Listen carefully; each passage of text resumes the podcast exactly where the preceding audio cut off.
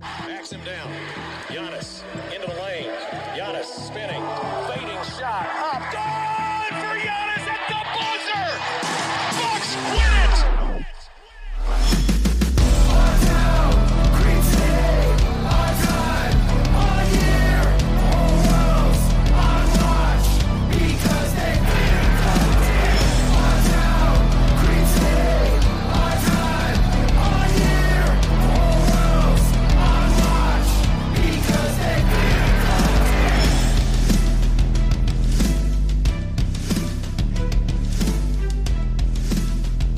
Welcome to Locked On Bucks. I'm your host, Kane Pittman, alongside my good friend and friend of the podcast, Mitchell Maurer, once again for today's episode that is brought to you by Rock Auto. Amazing selection, reliably low prices, all the parts your car will ever need. RockAuto.com. And Mitchell, of course, I, I do have to uh, mention as well. Mitchell obviously does great work over at brewhoop.com, uh, which, you know, obviously Frank uh, played a big part of back in the day. But Mitchell, uh, I mentioned to you this to you before we started recording, but it's a good day to have an interest in the Milwaukee Bucks. It is a good day to be a Bucks fan. You are right. Everything is coming up Bucks right now.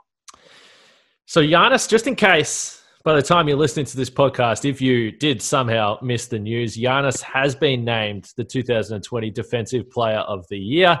I think we all expected that this was going to be the case. We figured that uh, he had enough votes that were going to take him to this award, but in the end, it really wasn't even close. When you look at the voting, total votes Giannis had, or total points, you get five points for a first place vote, three points for a second place vote, and one point for a third place vote. Giannis had 432 points.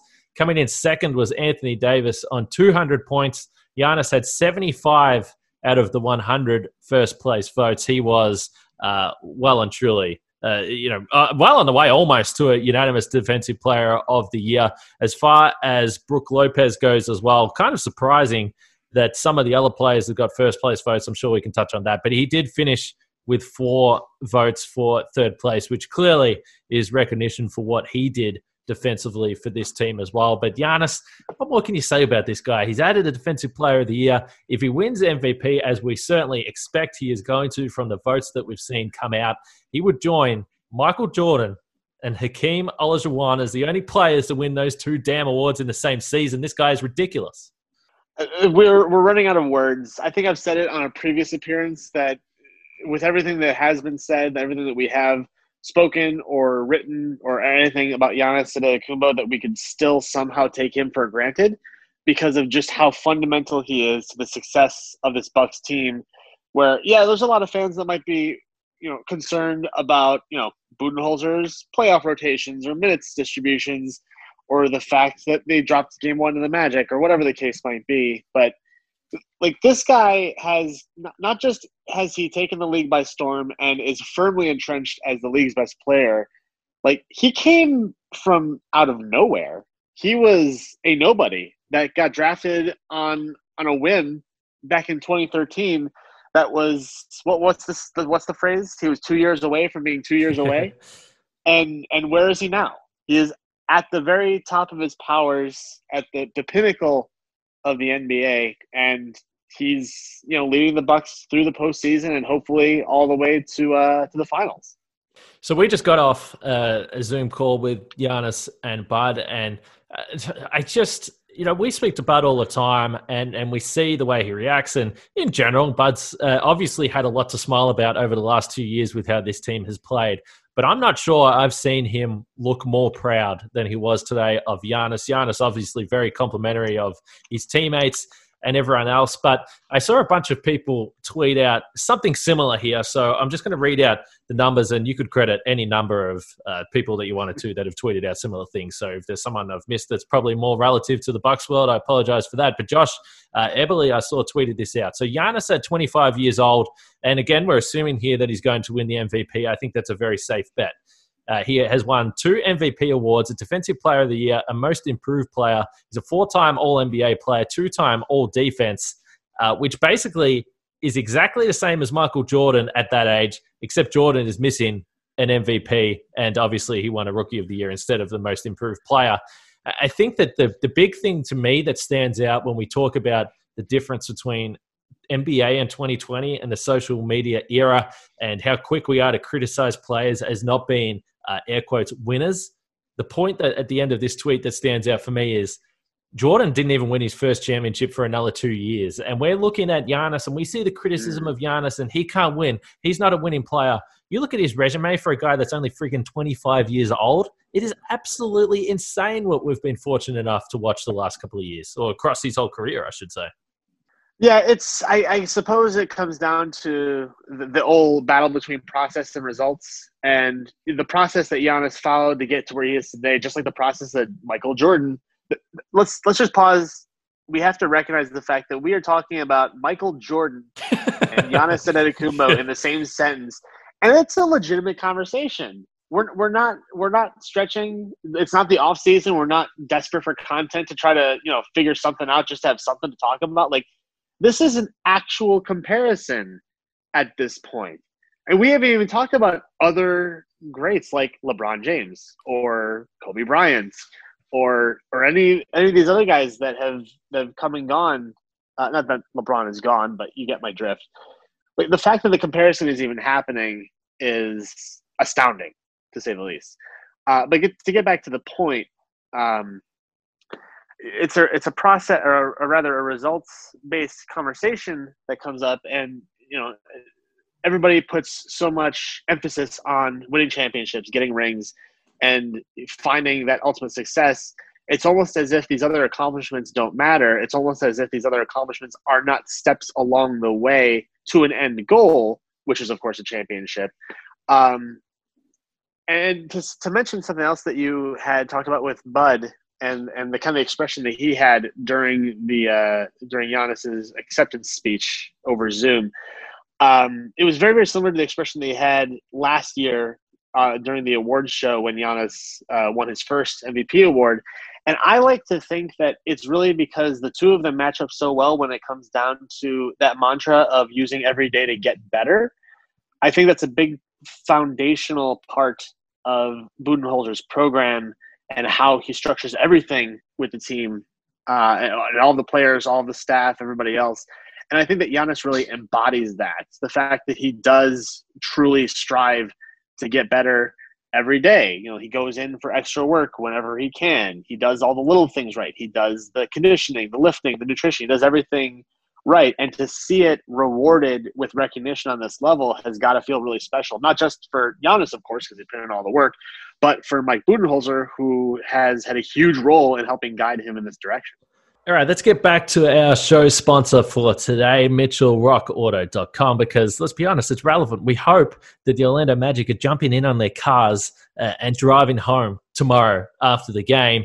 RockAuto.com is a family business serving auto parts customers online. They've been doing that for 20 years. Go to RockAuto.com to shop for auto and body parts from hundreds of manufacturers. The RockAuto.com catalog is unique and remarkably easy to navigate. Quickly see all the parts available for your vehicle and choose the brands, specifications, and prices you prefer. Go to rockauto.com right now and see all the parts available for your car or truck. Right, locked on in the How Did You Hear About Us box today. Know we sent you. That's locked on in the How Did You Hear About Us box. Amazing selection, reliably low prices, all the parts your car will ever need. RockAuto.com.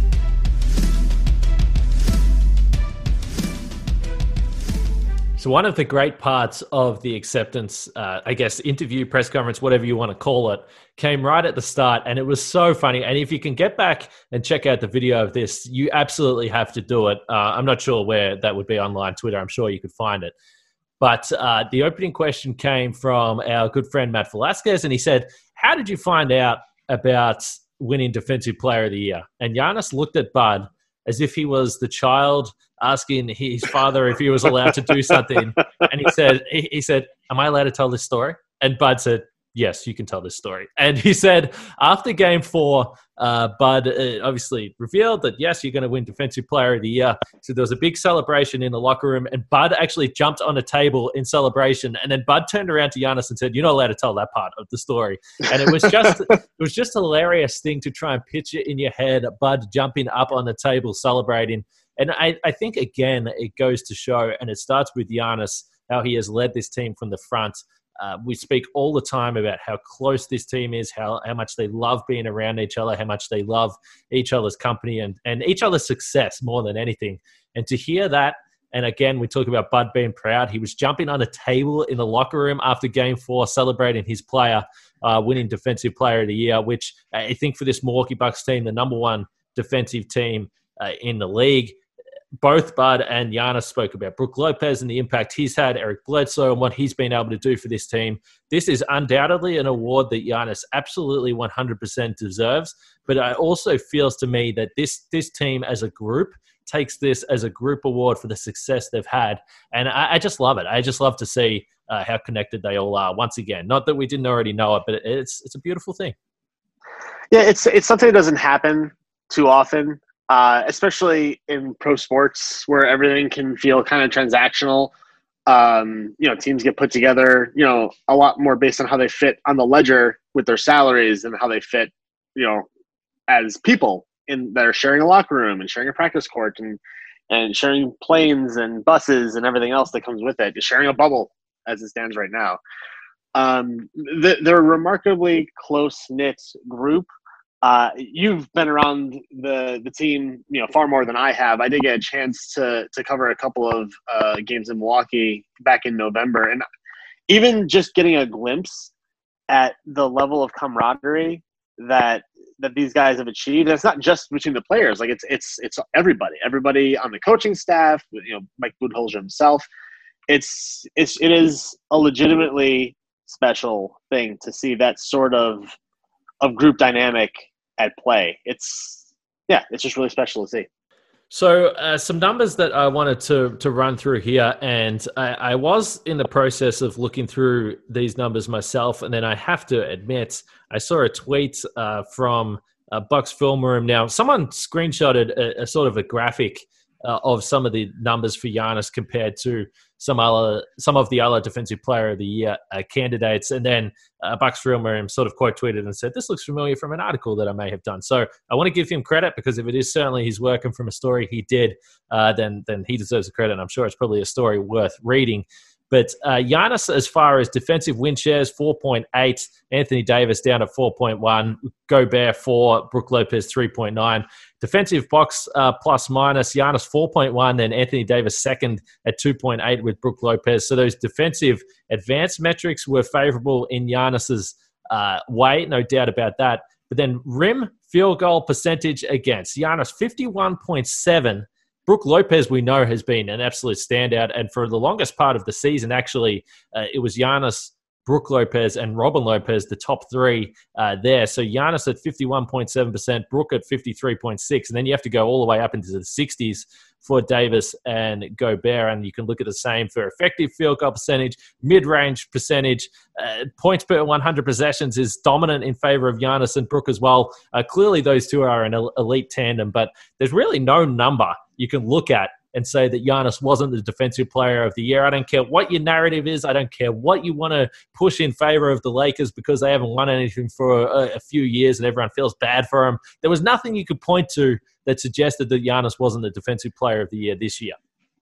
Well, unless you want to go by steals per game or well, blocks per game, right, which yeah. uh, those are some really advanced stats, Kane. yeah.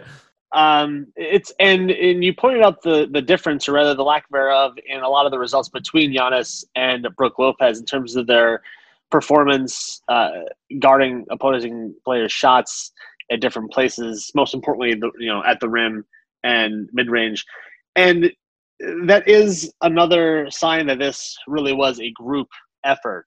You know, I think it's fair to argue that without Brook, there may have been no Defensive Player of the Year award for Giannis because those those metrics would not have been nearly as impressive without Brook Lopez. If you replace Brook with just the average NBA center, who I can't even the the way that the center position is right now, it's so weird. Like there's either players that are like towards the top, or you know complete like replacement level players. I can't think of mm-hmm. anybody who's just in the middle. But if if you do replace Brook with with you know average center X like how how much do those numbers change? Because Giannis said it himself. Brook always has his back, you know, no matter what, and really does make the zone drop coverage work in the Bucks' favor and let Giannis do what he does so well, playing free safety back on the weak side. Um, but I think a lot of it also, you know, it's not on the stat, but it also goes to credits Eric Bledsoe and George Hill and Donte DiVincenzo and Pat Connaughton. You know, the effort that the guards have been putting out, especially in their first round series against Orlando, where the effort level in the backcourt had kind of waned. Uh, it wasn't necessarily consistent uh, during the restart in the bubble uh, or for game one, which the Bucks dropped. Uh, but when when those guys on the perimeter are locked in and, and doing their part to to force ball handlers into make a decision, you know that's what really makes the Bucks defense shine. And it wouldn't work if Brook wasn't in the paint. And Brook being in the paint maybe wouldn't work if if wasn't Giannis lurking on the weak side to to to just you know lock down half of the court on whichever side the ball isn't on. It's um yeah, it's it's a, a really special thing. Honestly, it's it's hard to predict if we'll ever see it again. Like I know Giannis is only 25. It's hard to imagine him not be able to just do this forever. But this isn't forever. I think it's really important to you know enjoy this now because this is a, a really impressive achievement. So it is important that you brought up his uh, steal and block numbers. Now, it's kind of ridiculous and insane and hilarious to think about all at the same time. On a minutes per game basis, Giannis this year, 30.4. This is the lowest it's been since his rookie season. Even in his second year, he played more minutes per game than this. And you might say, well, of course he did. He had Jason Kidd as a coach. Of course he was playing more minutes. but uh, it is worth noting that his steals per game at one and his blocks per game at one are also the lowest marks since his second season in 2014 2015. I think there's a couple of factors in that. No doubt, Brook Lopez is one of those. The guy that's generally in in more of a position to to swat those shots. I also think it's a nod to Giannis as a defensive player that seriously sometimes being great on the defensive end means that the opposition literally just avoid you and I think we've seen a lot of that players just will not take Giannis to the basket. They don't even want to attempt it because they know they're going to get stuffed. And Giannis spoke about that being proud of the fact that, sure, his individual numbers are down if you want to look at purely steals and blocks, but it hasn't changed his impact defensively and what he does for this team. And, uh, you know, he really appreciates that. He still gets uh, credit for everything that he does outside of just steals and blocks. And listen, we're not in the 90s anymore. There's different ways to look at defensive players, and Giannis certainly fits that. Uh, one last thing before we move on to something else I want to talk about here. Uh, I did ask uh, Bud about Giannis and the fact that you know, pretty much any time you speak to these guys and you ask them a question, and it could be offense about the offensive side of the ball, it can be about their own game. Literally every single time they'll say, "Well, it's defense, it's this, it's defense, it's all about that." That's how we get things going. And I asked Bud what it's like to coach a guy that is just seriously never satisfied unless he's perfect on the defensive end. And he said the drive to be the best, it's so special in Giannis. For someone to have that drive and focus on the defensive end of the court, to be as great a player as he is, so unique and special is very rare. And I, I think that that's just the best way to wrap this up. This guy is special. This guy is rare. Frank always says it. We sometimes don't spend enough time talking about how great Giannis is we get caught up in the moment. We get caught up in wins and losses and what the Bucks are trying to achieve this year. But despite the fact there is a game five tomorrow, uh, I, I think it was just really important for us to sit back and just talk about the greatness that is Giannis that we are watching here on a daily basis.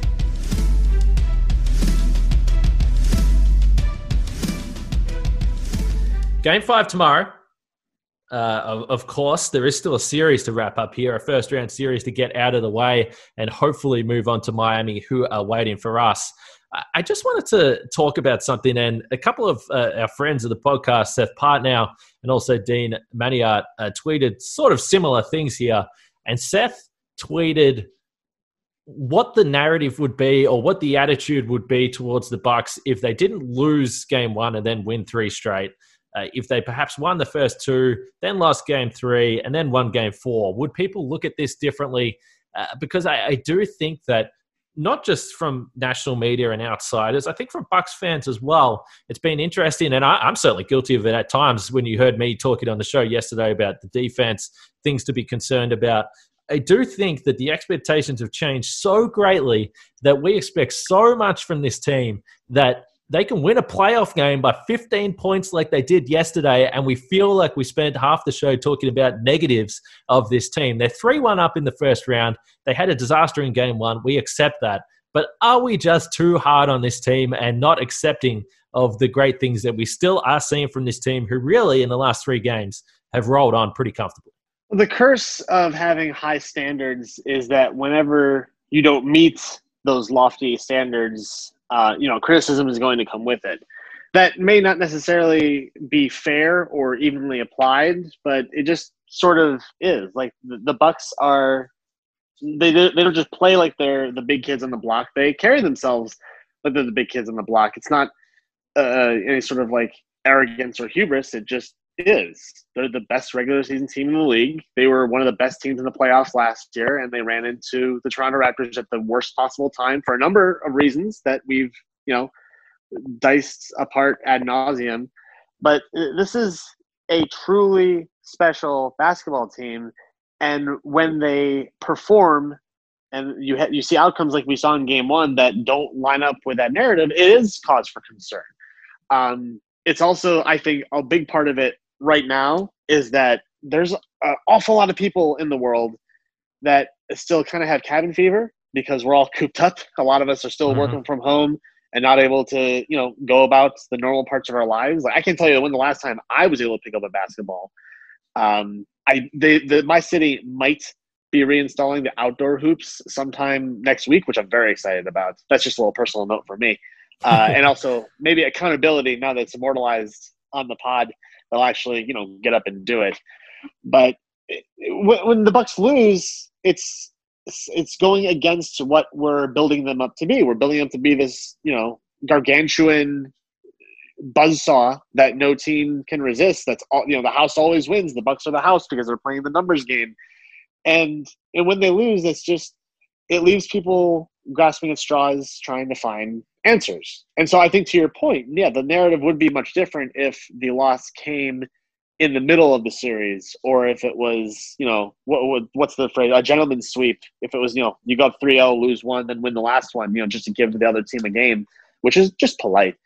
Uh, but it also came on the heels of some really disappointing and lackadaisical play in the bubble. And yes, we, uh, you know, we were very clearly told, if not outright, it was at least an indication that the Bucks weren't playing for their record. They weren't playing for seeding. They were playing to keep guys healthy and to get guys conditioned for the playoffs.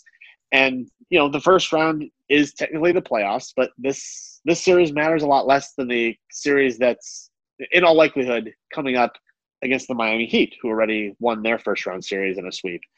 And so I think that if you give people a void, they will fill it with whatever they can and there's a lot of negativity in the world right now. So it's easy, you know, even for Bucks fans who are, let's just say, notorious with uh, their ability to spin things for the negative. Not, not, not that they don't have reason to historically, but uh, it's it's just people are having a rough, rough time right now, and I think that is a big part of it. I think the Bucks very clearly not caring about the seeding games and not caring about anything other than keeping dudes healthy and getting everybody geared up so that they can really hit the ground running at the exact right time, which I think they're doing. It's uh, it's it's hard to to view things with that wide of perspective game to game when you're kind of living and dying with with every day. Yeah, the Bucks not going for a gentleman sweep. Uh, shout out to our our no dunks friends, but they're going for the douchebag sweep. They give up the first game and then win the next four. The Lakers also looking to get that done, but I think it is interesting. First of all, we can't compare this season to last just because the the actual situation is so different. But I will say, I think that last year the Bucks came into the postseason like an absolute buzzsaw. They're like, we haven't won a series. We are going to destroy the Detroit Pistons. This is over. We're not even going to give you a sniff. I think they were up by 30 points in the second quarter in game one and never looked back. This year, clearly, uh, you know, whether it's the right approach, whether it, it works out for the best, we don't know. But clearly, they've come into this postseason playing the long game a little bit, and they understand that yeah, we we've won a playoff series now. We've got out of the first round. It, it doesn't matter. We're like what happened? It, it's it's that's not our goal. Our goal no longer is to win one playoff series. And you know, I, I like I said, I need to take some uh, blame for this as well if we are throwing blame around for perhaps being a little too critical because I did tweet yesterday in response to, uh, again, I think it was Bucks Filmer, and he threw out some numbers and I said, yeah, listen, it's going to be hard for me to be too impressed uh, with defensive numbers against the Magic, but maybe that was a little bit harsh of me. So here's some numbers that I've looked up: playoff rankings among the teams so far. So the Bucks are third in defensive rating at 102.9, which is very good. But the last three games, their defensive rating is 99. So that is obviously elite. And that's a number that we would expect this number one ranked defense to post against an Orlando Magic team that is depleted. Opposition points in the paint, 27 points in the paint. That is number one by a mile. In the last three games, that's down to 23.3. So this Bucks team has really found its defensive identity. That is who they are. And you can complain about that, you can be upset, but if they shut down the paint, they give themselves the best opportunity that even if a team shoots 19 threes as the Magic did the other night, and let's be honest, you're going to be very you're going to be very hard pressed for a team to knock down more threes than 19. But the fact that they shut down the paint meant that they won the game by double digits either way. Uh, a couple of other numbers. Opposition points off turnovers. I think this has been something that's been of concern for the bucks when we've looked at the turnovers per game. We've felt that they've been a little bit sloppy. 17.8 is the second worst out of all playoff teams thus far. So not great but during the regular season, they gave up 17 points per game off turnovers, which was the worst in the league. So it's actually not that different when you compare those numbers. Uh, and uh, in the regular season, they were uh, committing 15 turnovers per game, which ranked 20th uh, there as well. So they are perhaps more than we sort of remember. Uh, can be turnover prone at times and certainly can give up uh, uh, points off turnovers in those situations, particularly when it is those passes that gives away those transition baskets. So certainly when you're playing a team as you go down, as the competition gets better, you want to tidy those things up and you don't want to give away those turnovers that have appeared a little bit lazy, a little bit lackluster. But I think overall, uh, the Bucks have found their defensive identity again. They've really locked down, and I think that has come with them. Perhaps whether or not it was a wake up call, I'm not sure in Game One, but it certainly allowed them to flip a switch and say, "Okay, now we're back defensively, and we're playing the way that we play de- defense." Clearly, uh, you know the the three point shot, as we discussed yesterday with Frank, is going to be a talking point moving forward. But if they're so dominant in the paint it again, it, it's going to be difficult. We saw it the other day. 19 threes the Magic made, and they still lost by double digits without the Bucks feeling like they went berserk offensively themselves. Yeah, actually we did a, a Q&A between uh, Brew Hoop and the SB Nation affiliate for Orlando, the uh, Orlando Pinstripe Post, and one of the questions that they asked is, well, if Giannis is getting his points in the paint and the Bucks are hitting threes, like what are what are defenses supposed to do against the Bucks? And there's nothing that you there's nothing you can do. That's that's exactly what the Bucks are designed to do is to bludgeon you inside and to put up enough shots that go in from outside. And you know the the shots at the rim and the fouls that they draw. I think Giannis leads the league in fouls drawn. Uh, that those are the easiest, most efficient points that you can get. And then on the flip side, they they do the same thing. Yeah, they give up threes on defense because they're willing to accept a three pointer from an average or worse shooter uh, looking at you, Gary Clark. but you know the, the the points at the paint and points earned at the foul line are exactly the ones that the Bucks make their hay off of, and the ones that they don't want their opponents to make hay off of. And so if you're stuck with you know taking the most difficult path to try and reduce a deficit or try to tie things up, like there there's only so many times if you reran the game like a simulation a hundred thousand times, like how many of those would actually see you know the Magic make enough shots to even things out? Like it's a, it's an infinitesimally small number. It can happen, but it usually doesn't. And it's it's it's just another way that the Bucks establish their dominance because they you know maybe the the system is rigid, maybe it doesn't uh, demonstrate the kind of flexibility that say the Toronto Raptors demonstrates on their defensive schemes. But you know, they, they shut down the areas that they know they need to shut down, and when they execute, as they have been for the last four games in the series, it just works, and they win by double digits, and everybody goes home happy. So, game five, 3 p.m. Central Time. As I sort of said yesterday, it's almost like you can get a bit of a sleep in with a 3 p.m. game. It's absolutely unbelievable. The players will be happy about that. Is there anything in particular you're looking for here other than a win and move on? Uh, I, I, did mention it yesterday. Given the way these series are, are, playing out and how quickly they, they got the, the Celtics Toronto uh, series going, which is coming up on Thursday, I do suspect that game one, if the Bucks take care of business, would be on Friday or Saturday. Now, clearly, they can't afford to look forward. Uh, you don't want to give Orlando any life in this series. But what in particular are you looking for here? Is it as simple as Khris Middleton continuing to look good? Because I, I think, you know, for all Bucks fans, the fact that he was able to knock down some shots in the fourth quarter probably made you walk away feeling uh, more than anything else pretty pretty good about this team from game four. Yeah, the uh, the the torches and pitchforks across Buck's Twitter uh, with the portion of the fan base that doesn't like the fact that he got paid the value that the free agent market was going to get him paid. Really, no matter what happened with this season, uh, that that crowd was getting pretty riled up by the time the fourth quarter started. But after the fourth quarter ended, everybody could relax a little bit because that's the kind of Khris performance that we're expecting to see, especially in the playoffs. Uh, with regards to what to expect in Game Five yes, getting a win and moving on with the series is important. I think that uh, having a steady, consistent game from Khris Middleton will be huge. Uh, I actually want to see a pretty steady uh, level of contribution from Eric Bledsoe because you know he's going to be absolutely massive in the Miami series, uh, trying to corral the shooters and scorers that they have on the perimeter. Um, and really, it's because the playing styles between the Orlando Magic and the Miami Heat are are so different and, and what their teams are you know skilled at, what their what their strengths are. I want to see the Bucks continue to take things seriously. You know, it just as we always hear in every you know media session, every uh, press conference, like they're taking things one day at a time, just looking to get better. You know, Bud says that in his uh, monotone delivery, which actually makes me uh, chuckle a little bit every time I hear it. But that's true. That's that's what they need to focus on doing, um, and they just need to make. I guess the, the one thing that I want to see is I want to see the team make good decisions, and that's one of the things that we haven't seen as consistently as we want to from, particularly from Eric Bledsoe and from Giannis. You know, I, he just okay, calm down, cat. uh, because we we've seen Giannis for all of the accolades that he deserves he still makes a couple of just really confusing decisions when he's got the ball in his hands, uh, whether it's choosing to drive into a, a, wall that he's, you know, he can get past just about anything, but he can't get past everything.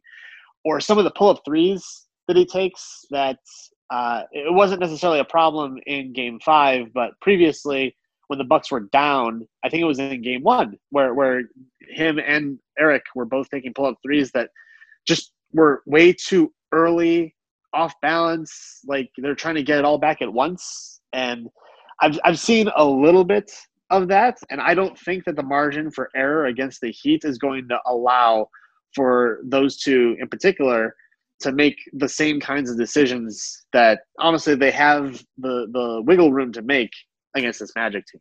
That's really the one thing that I want to look for. It seems perfectly reasonable to me. I think overall we've spoke about uh, value in possessions. We spoke about valuing uh, the ball when it is in your hands. So yeah, no doubt. Uh, and as I pointed to earlier, funnily enough, uh, those turnover numbers aren't too far off where they were in the regular season. But you'd still like to see that come back. So game five, 3 p.m. Central Time. As I said, the Bucks looking to clean up the series here and move on to Miami. But uh, most importantly, today of all things, Giannis, Defensive Player of the Year for 2020. Mitchell, this was fun just to talk about Giannis for about 20 minutes straight there. Uh, I really enjoyed that. I could probably do that most days. Hey, my calendar is wide open. You just let me know where and when, and I'll be right there. All right, so we will be back after game five, hopefully in a good mood, hopefully with some sort of eye to when the next series is going to start, and we'll be able to celebrate another first round series win. Uh, as I pointed to earlier, we are hard on this team at times because we do have such great expectations, but come on. Uh, for so long, we would have been desperate for a series win, so hopefully uh, they can wrap that up tomorrow. In the meantime, as always, as I always say these days, stay safe out there, and we'll speak to you guys then.